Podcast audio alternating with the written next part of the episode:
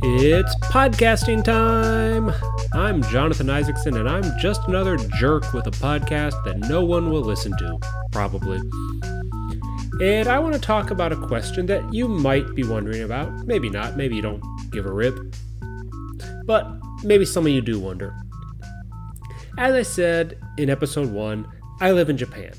I'm an immigrant, which is uh, something you don't hear a lot of white people, especially white Americans, say a lot. The term you hear a lot more is expat, which, I mean, there, there are lots of things we could talk about that. I mean, expat, short for expatriate, which, according to Oxford, is a person who lives outside their native country. Uh, according to Webster's, it's living in a foreign land, and those are certainly true of me. Um, and most people who call themselves expats, though those do apply. Whereas immigrant, uh, according to Web, uh, sorry, not Webster, according to Oxford uh, Dictionary, a person who comes to live permanently in a foreign country, or according to Webster, one that immigrates, such as a a person who comes to a country to take up permanent residence, and those certainly apply to me. And with these terms, it's kind of interesting because expat, expatriate, um, originally tended to mean someone who's an exile, but has obviously changed its meaning a lot. Um, and now kind of just means someone who moves to another country, maybe short term, maybe long term, probably white, um, European, white European, probably Western European, um, or American, white American kind of tend to be the, the most common usages of expat or expatriate.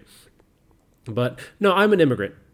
I say I I moved to Japan. I stay in Japan. I live in Japan, probably long term. So, uh, like I say, I'm an immigrant. But um, uh, so yeah, what was I talking about? Oh, right. Uh, the question at the heart of today's episode. I'm an immigrant to Japan. And I moved here back in 2004. And I've lived here ever since. I have permanent residency, I have a family. I'm an immigrant in every sense of the word.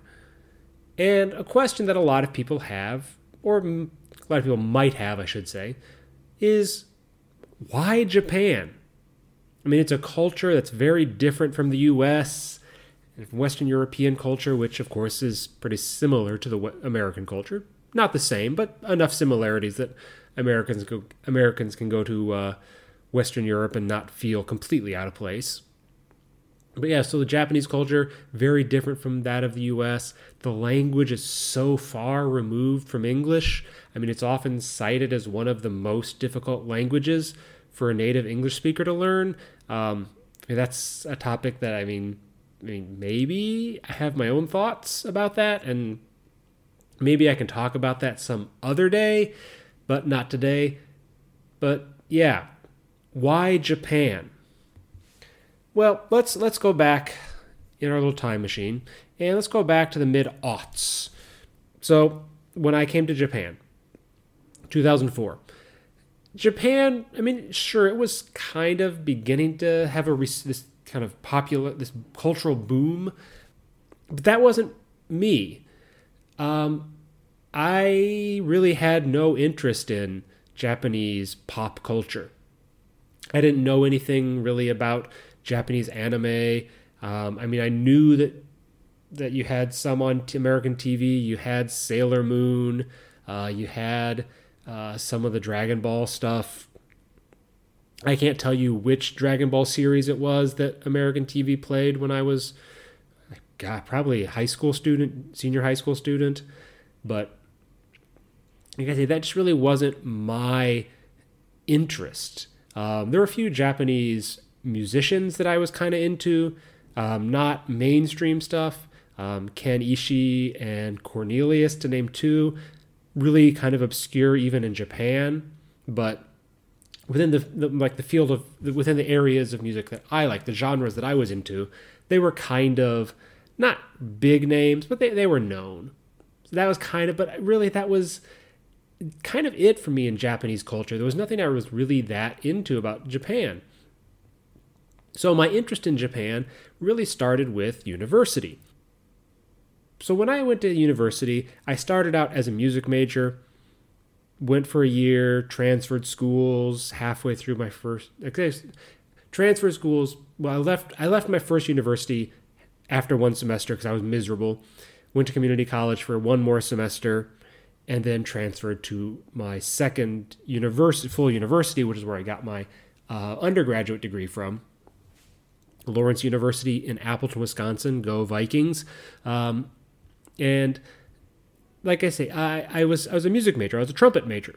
I played the trumpet. I was I was good at it, but not good enough. And I also had too many interests. So I got to Lawrence University.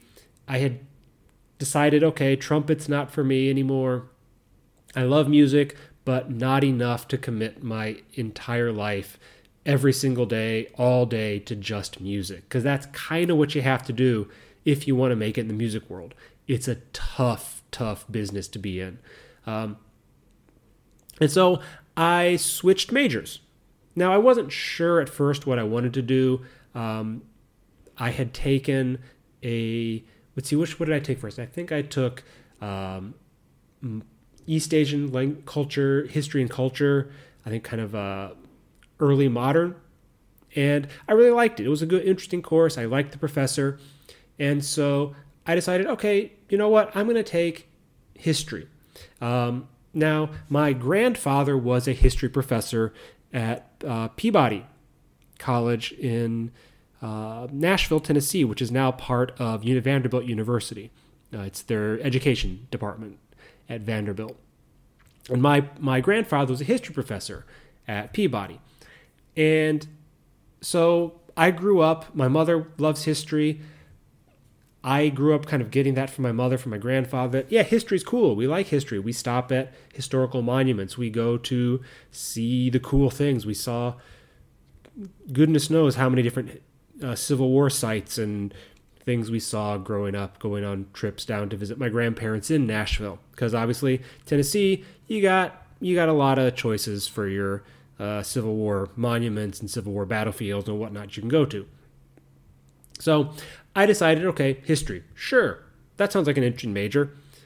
But what do you do with a history major?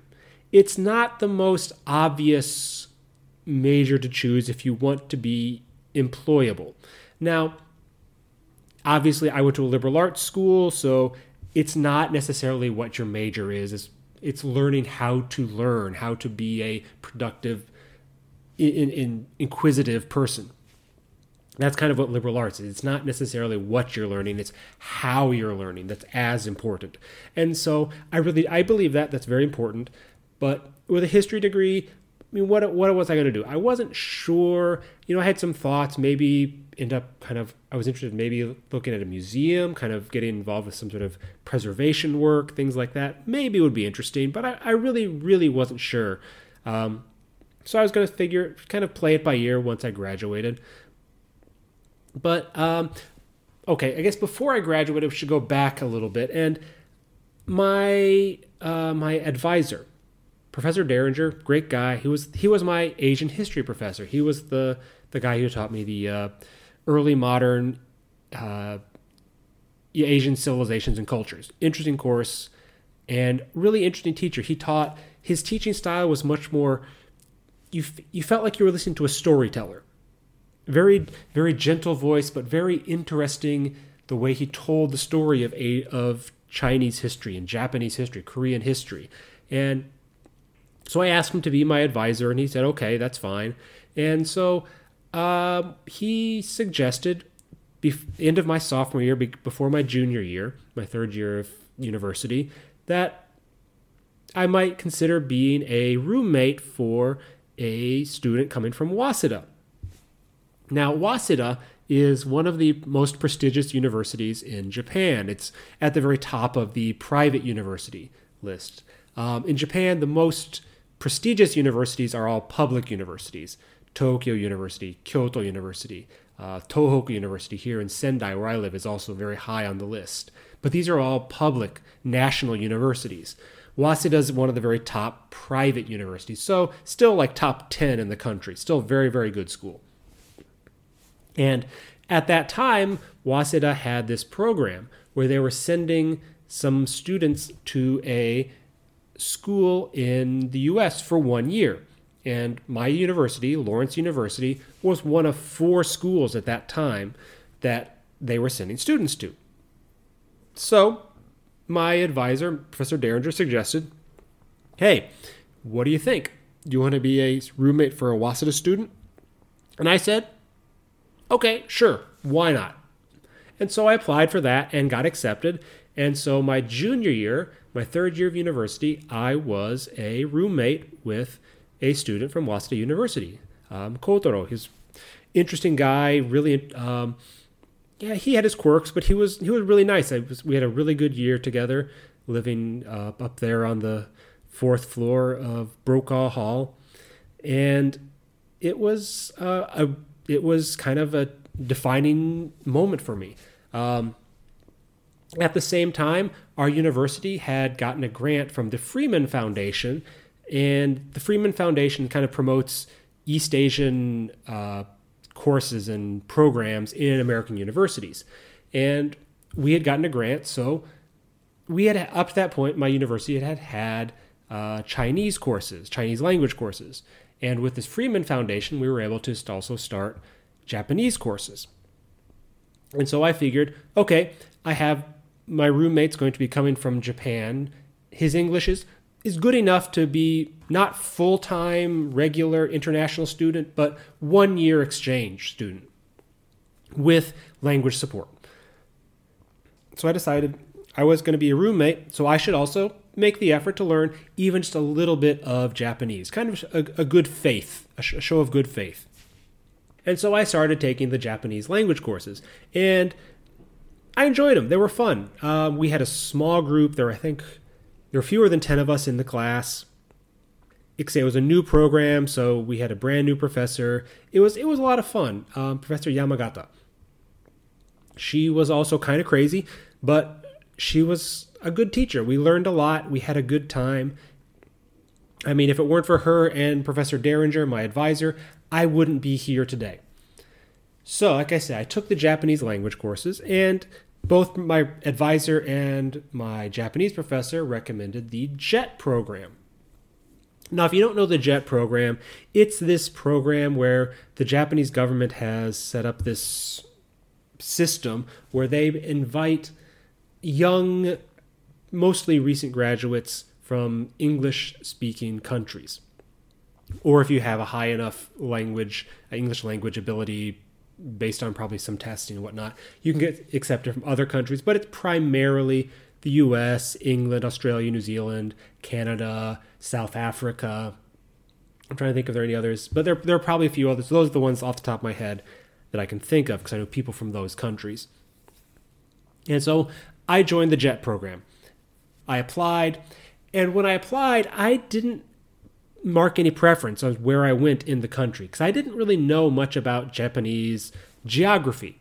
I didn't know the good places. I didn't know the places I wanted to be. There was nothing I had specific that I said, okay, I want to be in this place.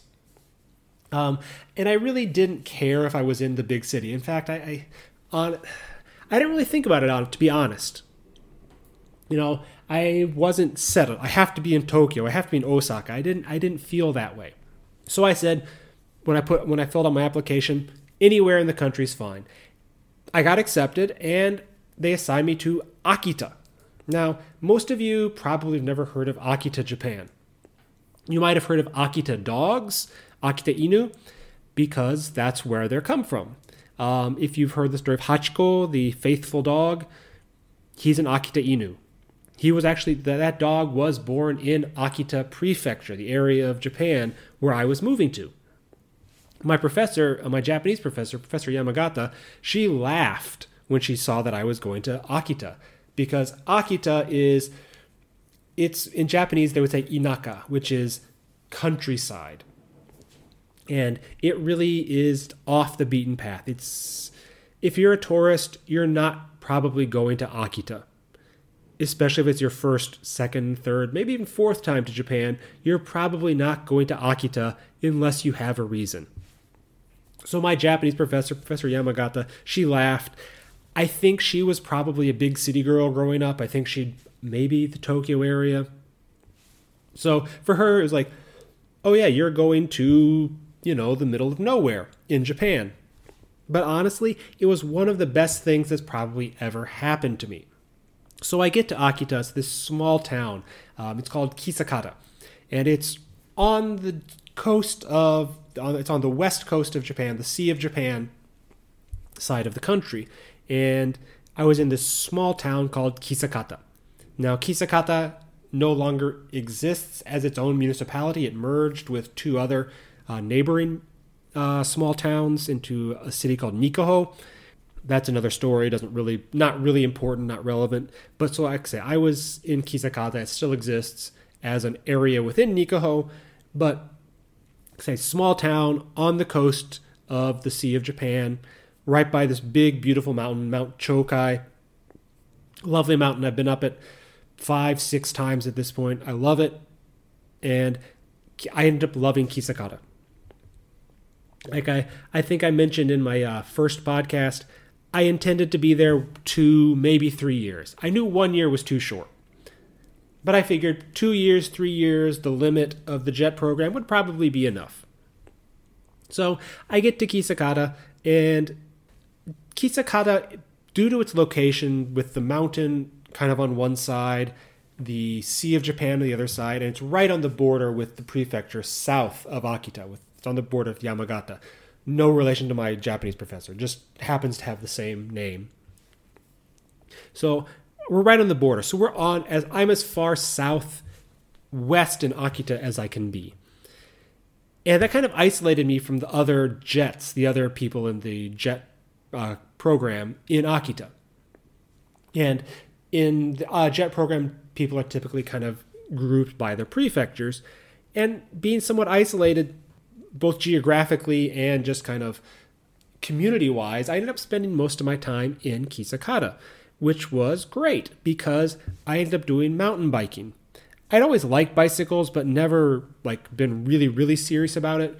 Kisakata had a mountain biking ride every year. So I ended up joining that. Great times, met great people riding bikes. Um, it where I was was pretty good for winter sports. Um, with my job, I usually got off by four o'clock, sometimes even earlier. So I could, in the winter, get home four o'clock, maybe five o'clock at the latest, grab my snowboard, throw it in my car, drive on out less than an hour to a reason, not a big ski area, but a, an okay ski area that had night skiing. So great, great way to spend my my uh, my my spare time in the winters. There was a very nice bar near the station, the train station in my town, the Jolly Roger, pirate themed bar in small town of Japan. Love it. Ended up going to the Jolly Roger almost every weekend. Made a lot of really good friends at the Jolly Roger. I ended up joining a band with a couple of the other regulars at the Jolly Roger. We band Drunken Monkey, Drunken Monkey Technique.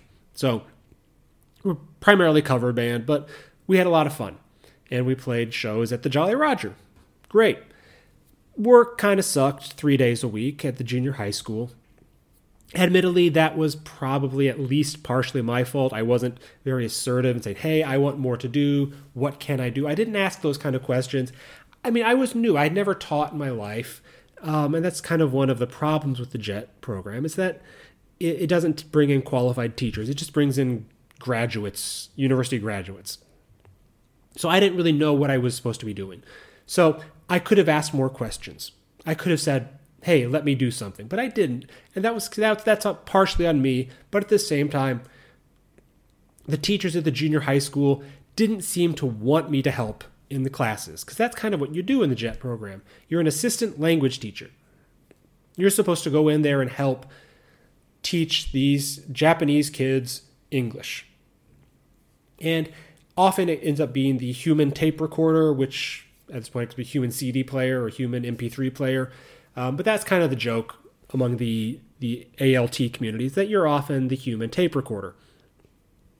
I didn't even get to do that most of the time. Most of the time, I just sat in the office, didn't do much. So, three days a week at the junior high school, really boring, kind of awful. But two days a week, I got to go to two of the small elementary schools in town, and I had a lot of fun at those. And they, element, the elementary school teachers gave me a lot more free rein because they weren't English teachers. They were just elementary school teachers, general teachers.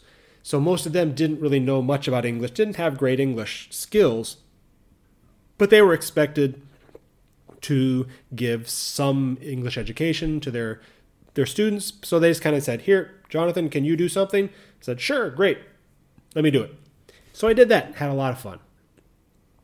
And so, like I say, work was not the greatest, but there were a lot of other great things in Kisakata. So I ended up loving the place.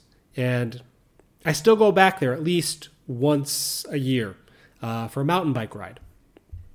And it's, and now that I, I, I'm back in Tohoku, back in northern Japan, I'm close enough that it's possible to go to Kisakata for a day trip, which my family's done once so far so we've moved in the past year, and hopefully we'll do it again this year. So, like I said earlier, I mean, I, I was never really into Japanese pop culture. That wasn't really that really wasn't my thing. I came to Japan knowing more about the his, history, the traditional culture of Japan, much more so than pop culture. I wasn't into anime, I wasn't into cosplay, that kind of stuff. Like wasn't kind of my thing. I, I didn't I didn't really know anything about it or care about it, and I still don't to this day. It's nothing I really am interested in. So, like I say, I'm in Japan, and three years come and go. And that was the end of my contract in the JET program. I couldn't renew anymore. Uh, I think now you can be a jet for five years, but at the time I was there, it was just beginning to do that, and my city didn't have the five year contracts. Three years was your maximum. And say three years are finished, and while there were boring times at work, but of course some good times, especially the elementary schools, and there was real heartbreak. There was a big thing where, yeah, all that. But all in all, I loved Akita and by extension, Japan. And I knew that three years, it wasn't enough. I wasn't ready to head back to the US. And I mean, incident, I mean, I recall my mother telling me several years later that she had figured out pretty early on that there was a good chance that I wasn't going to be moving back to the US anytime soon, if at all. And she was, as moms often are, 100% correct about this. So, like I say, I knew three years, not enough time. One thing I knew that I wanted, the one thing I knew about me staying in Japan is that I wanted to stay in northern Japan, Tohoku, which is the northern six prefectures of uh, Honshu, which is so if you look at Japan, Japan is four big islands with lots of little small islands. There's Hokkaido in the very far north, Honshu, which is the biggest island of, of Japan, and that's where um, Tokyo, Osaka, Kyoto, they're all on Honshu. Honshu is the biggest island. You've got two big islands in the south. You have Kyushu and Shikoku.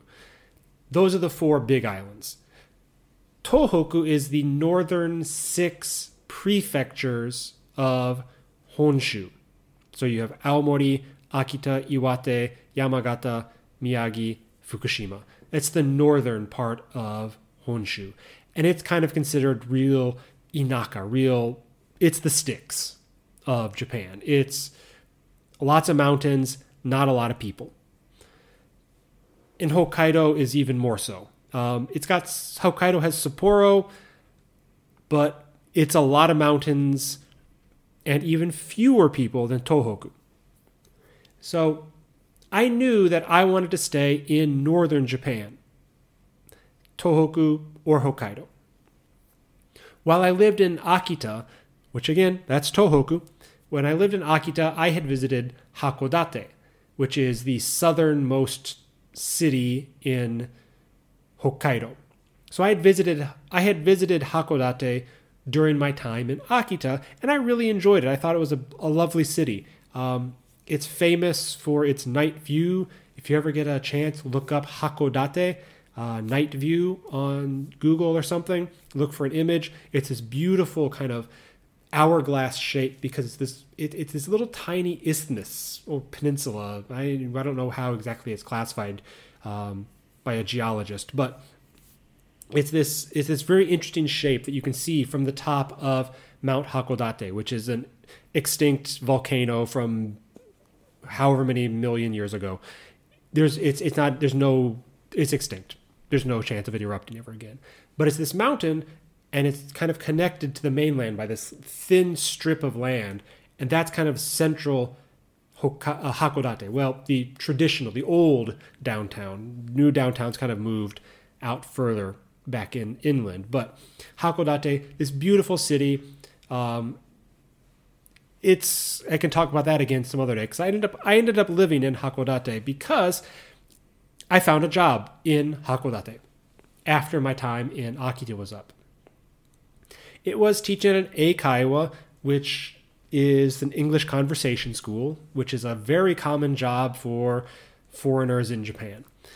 And so I did my two and a half years at Eikaiwa, and I, I mean, I'm glad I did it because of what came out of me living in Hakodate, but I will be glad to never teach Eikaiwa again in my life my personal preference. I just don't. It's not the kind of teaching I like.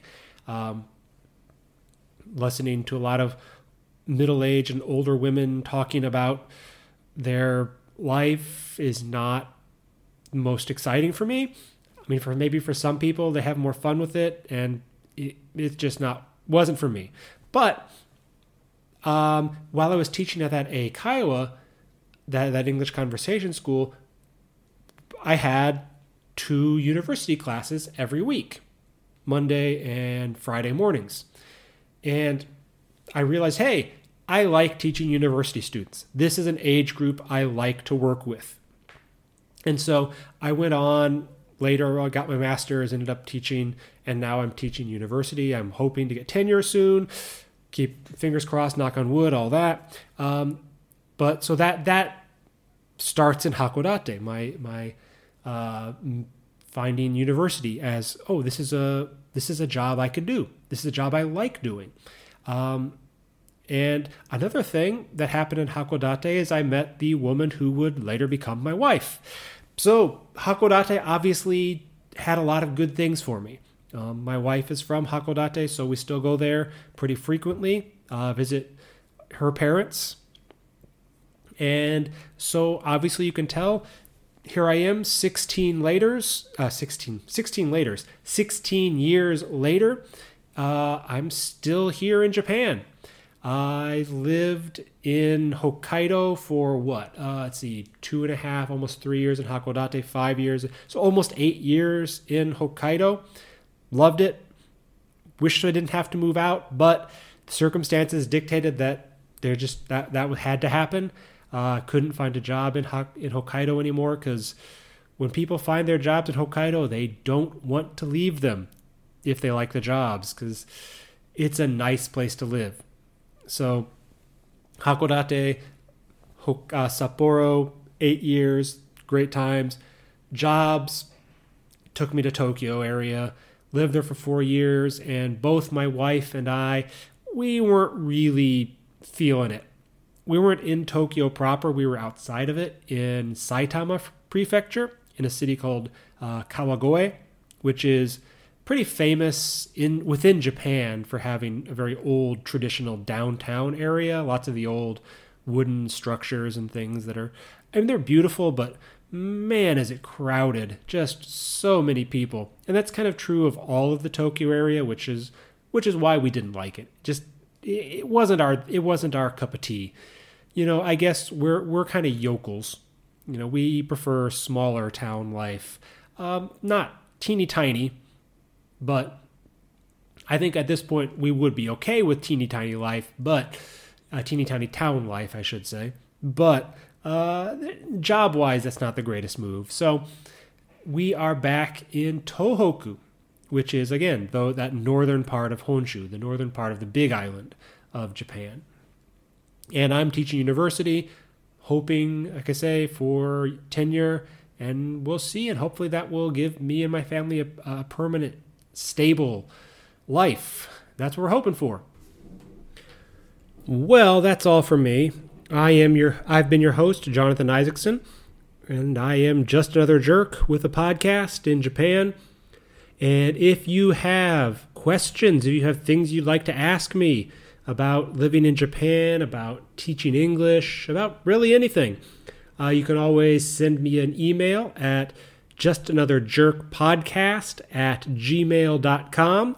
That's one more time, just another jerk podcast, all one word, no spaces, no underscores, nothing, at gmail.com. And hope you keep listening and see you next time.